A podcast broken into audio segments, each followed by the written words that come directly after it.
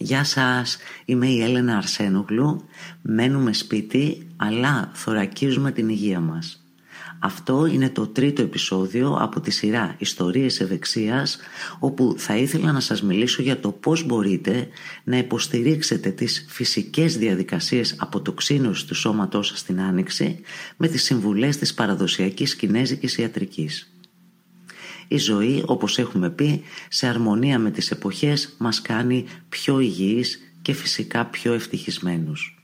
Η εποχή της Άνοιξης είναι μια στιγμή για πιο υγιεινή διατροφή και για ξέπλυμα τοξινών, έτσι ώστε το ύπαρ, το σηκώτη μας δηλαδή, να μπορεί να κάνει τη δουλειά του πιο αποτελεσματικά.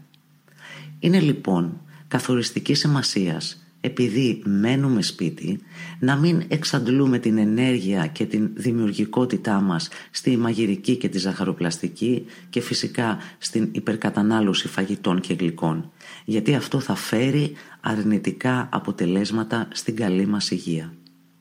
Η άνοιξη είναι η καλύτερη εποχή για αποτοξίνωση ή νηστεία ώστε να μειωθεί η υπατική τοξικότητα και να απορροφηθεί μέρος του λίπους που μας έχει απομείνει από το χειμώνα. Θα σας μιλήσω αναλυτικά σε επόμενο επεισόδιο για τις επιπτώσεις που έχει η ανισορροπία του ύπατος στην υγεία μας και στην ψυχολογία μας όμως ή στα ωφέλη που λαμβάνουμε αν διατηρούμε και έχουμε ένα ισορροπημένο ύπαρ. Την άνοιξη θα πρέπει να τρώτε αργά και να απολαμβάνετε τις γεύσεις. Πείτε όχι στην υπερκατανάλωση τροφών, στα τηγανιτά και λιπαρά τρόφιμα, στο άσπρο αλεύρι και τη ζάχαρη, στα χημικά συντηρητικά και στις χρωστικές τροφίμων.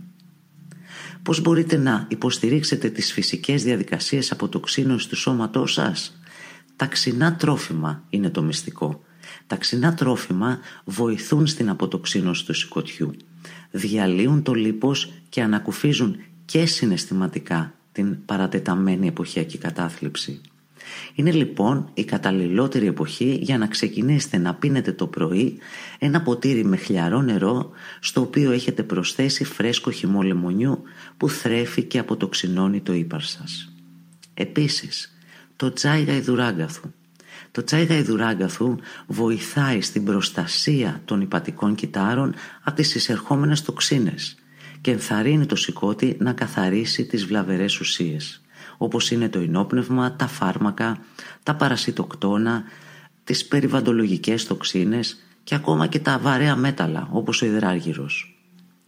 Στο επόμενο επεισόδιο της σειράς «Ιστορίες ευεξίας» θα σας μιλήσω για το ποια είναι τα θεραπευτικά τρόφιμα της Άνοιξης όπου θα μάθετε πάρα πολλές χρήσιμες πληροφορίες για το πώς η τροφή σας αυτή την εποχή μπορεί να γίνει και το φάρμακό σας. Μείνετε συντονισμένοι λοιπόν. Αγάπη, ευλογίες και θετική ενέργεια σε όλους σας παιδιά. Μένουμε σπίτι, θωρακίζουμε την υγεία μας και όλα φυσικά θα πάνε καλά. Γεια σας.